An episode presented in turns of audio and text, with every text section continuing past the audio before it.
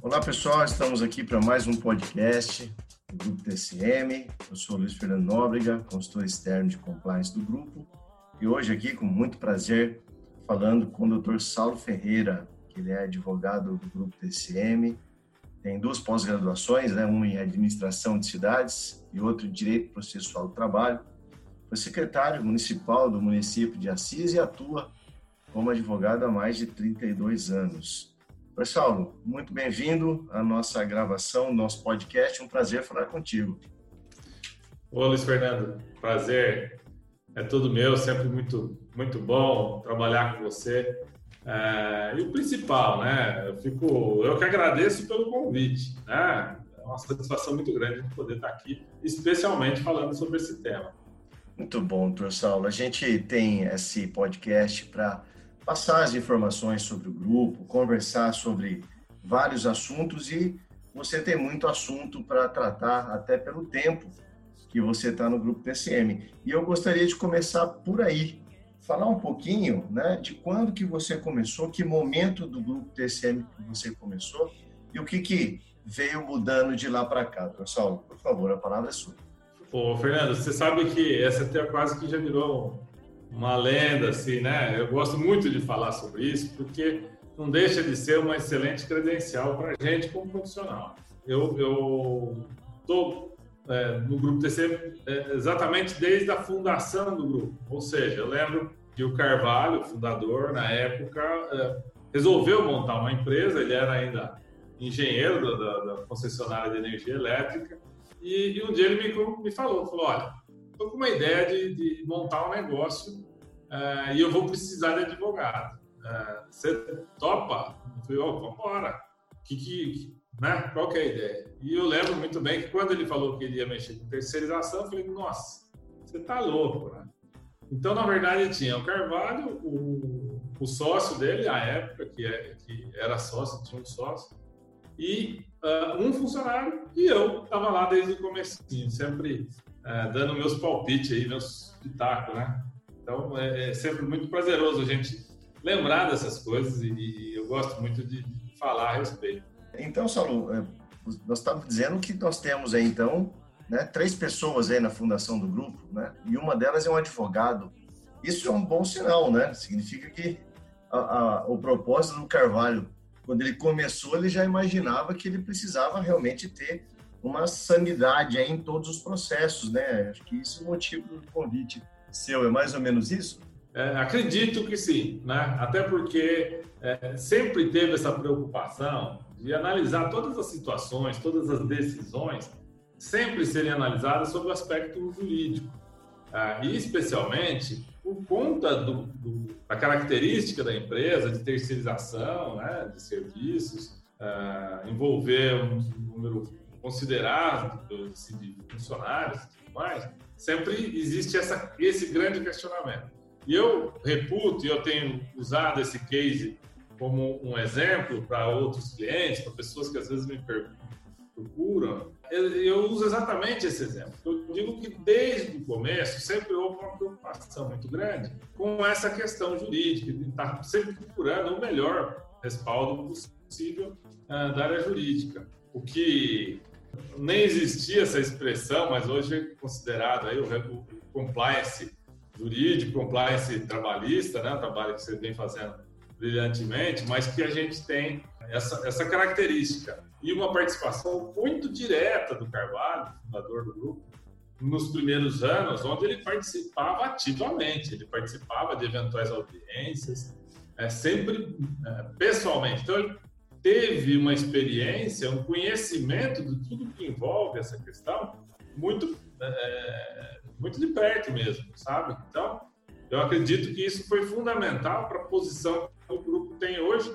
e que eu costumo repetir.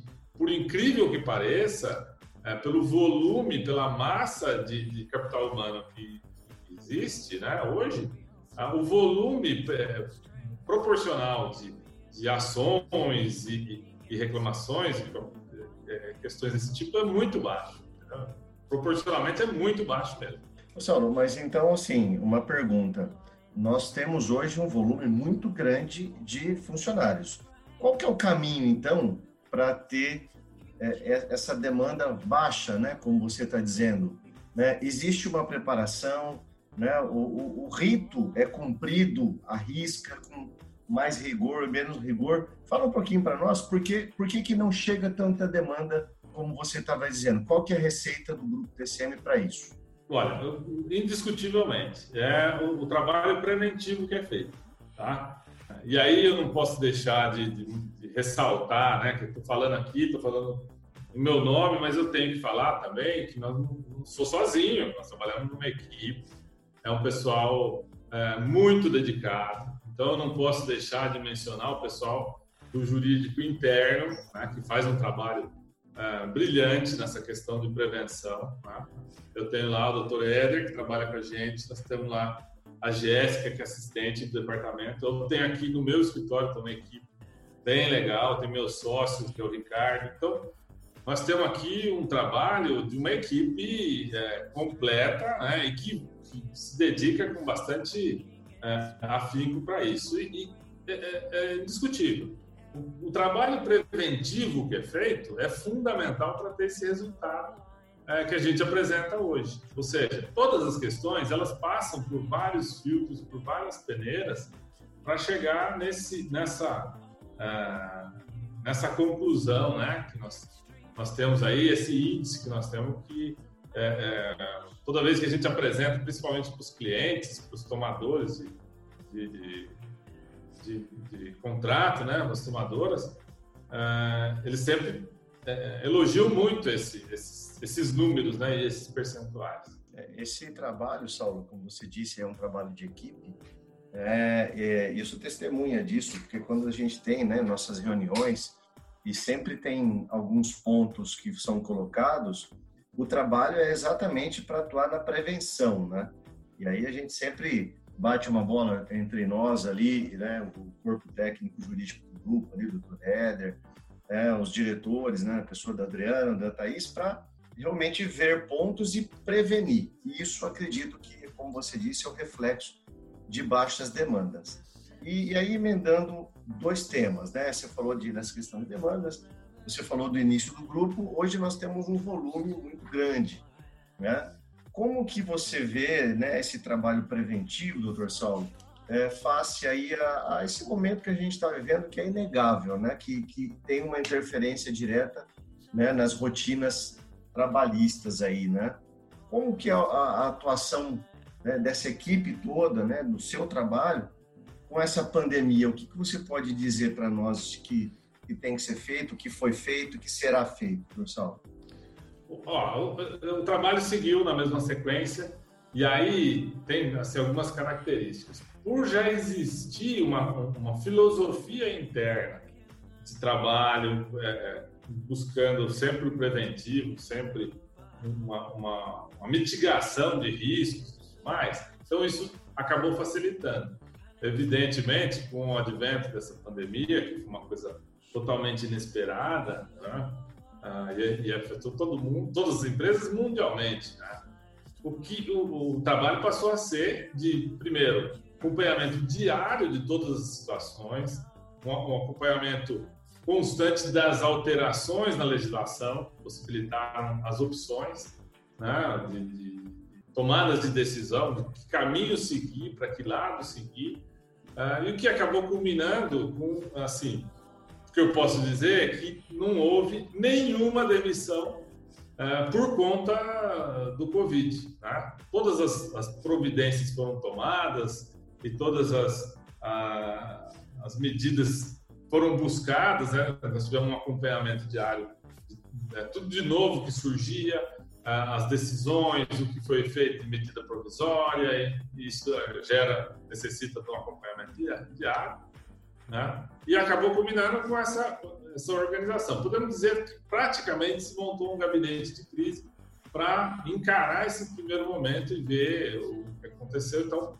uh, o resto depois foi na sequência. Né? Mas fundamentalmente por conta dessa filosofia já pré-instalada uh, na diretoria do grupo é, a sua informação aí é bastante importante, né? Porque se uma pandemia desse tamanho, o grupo com o, o, volume que tem de funcionários conseguiu se adequar, com certeza isso é fruto, como você bem colocou, Dorsal, de uma atitude preventiva, né?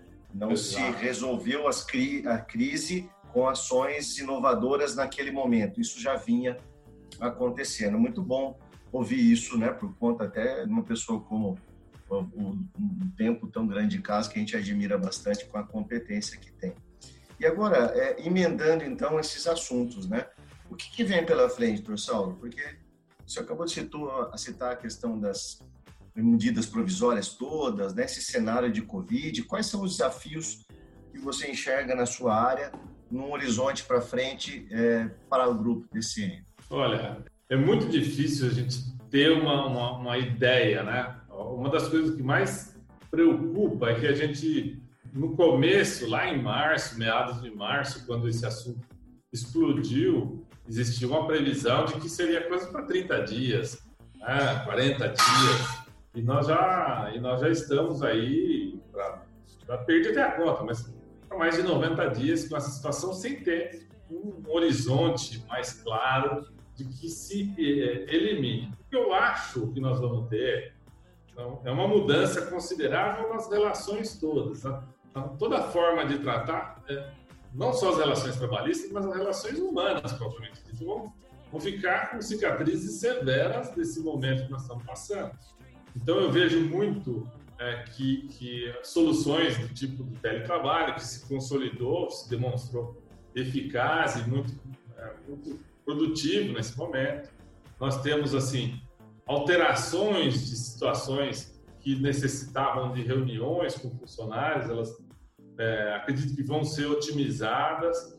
É, e eu acho assim que as relações de trabalho elas vão passar fatalmente, indiscutivelmente, vão ser permeadas pela questão tecnológica. A tecnologia tem dado a sua cara, tem, tem mudado essa, essa, essa realidade, tem possibilitado soluções que há poucos dias não eram, eram até impensáveis, né? Eu acho que essa vai ser, assim, talvez sejam as principais mudanças, assim, as relações humanas em geral e as questões tecnológicas envolvendo as relações de trabalho. Acho que são os principais pontos que nós vamos levar nesse momento aqui. É, comungo também com as suas colocações, professor e essas relações de trabalho, principalmente envolvendo a questão de tecnologia, trabalho remoto, demandarão também ajustes nas empresas, né? Eu acredito, claro. né? né? Nos próprios contratos, eventualmente, né? A questão de, de segurança de informação.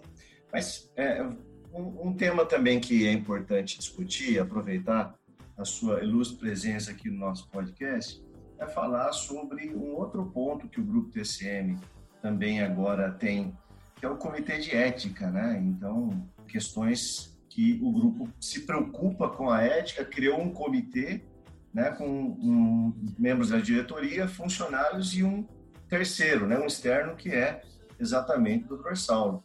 Né? Qual é a importância para um grupo desse tamanho né, de criar um comitê de ética? Né? Já é um, um mecanismo de governança dos mais modernos, né, que as empresas têm adotado e o grupo TCM criou. Poderia falar um pouquinho sobre isso, professor, sobre o comitê, a sua participação, a sua avaliação sobre ele? Não, eu, assim, primeiro que eu achei assim, extremamente produtivo e a ideia é sensacional, uh, porque hoje tudo que se fala, né, uh, acabei de mencionar que nós vamos ter mudanças profundas nas relações humanas. E o, comitê de ética ele se encaixa perfeitamente naquilo que eu disse que o grupo TCM está sempre à frente nas tomadas de decisão, nas implantações de questões uh, de modernidade. As relações humanas já vinham sendo uh, cada dia né, mais aprimoradas. Né? Nós temos uma realidade, independentemente da pandemia do Covid, uh, nós temos uma realidade hoje totalmente nova com relação a redes sociais, a questão é, de, como, de como se portar nesse mundo que é, é, com a comunicação tão, tão instantânea, tão próxima, tão fácil, tão democratizada como está a comunicação e, a própria tratativa das pessoas, é, especialmente é, dos uh, dos colaboradores do grupo, né, de como você trata de uma forma geral, em termos, em, termos de comunidade, em termos de grupo. Então, o posicionamento com relação a questões de ética foi extremamente é, importante até para posicionar a imagem do grupo de que ele está preocupado, né? não exclusivamente com aquela letra fria da lei, olha, preto no branco, que diz a lei, mas você tem comportamentos que precisam ser pautados é, principalmente pela ética. Né? É, todas as medidas é, de compliance né, que a gente tem acompanhado, né, é, tem feito, tem implantado, elas estão é, estreitamente ligadas, principalmente, à questão ética. Né? E aí essas relações de, de, funcionário com a empresa, de, de, funcionário com funcionário, funcionário com cliente, é, e com a imagem da empresa de um modo geral. Isso tudo é uma necessidade importantíssima que as empresas que não acordarem para isso, não ver, não, não, não enxergarem essa, essa necessidade, elas fatalmente vão ter problema próximo. Tá? Isso é, acho fundamental. Eu achei que essa implantação do, do, do Comitê de Ética foi extremamente produtivo nesse sentido. Acho fundamental até hoje. É muito bem colocado essa questão, doutor Saulo, que acho que ela vem em linha também com a questão preventiva, né? Se você Sim, trata claro. a ética com uma forma de conscientização, né, uma forma, como você disse, não só a letra fria da lei, o preto no branco, né, mas com medidas que realmente mudem comportamentos ao invés de só puni-los, é, eu vejo que isso também pode ensejar em um horizonte e também de mitigar ainda mais né, ações trabalhistas futuras, né? Claro, é, é, é, é um conjunto. Não existe receita de bolo, não é, Luiz? Não existe uhum. um formato pronto, engessado. É, é, é um, é um é um, é um caminhar constante, né? é, é, o dia a dia, é, é uma evolução diária, posso, poderia dizer isso. É. Eu acho que seria, seria essa uma, uma visão mais, talvez mais clara que a gente possa ter, né? Então, perfeito. Pessoal, caminhando aqui para o final, sempre é uma aula, né? Ouvi-lo, né? Com suas considerações, né? Que não só são muito precisas e inteligentes, mas são muito bem colocadas didaticamente.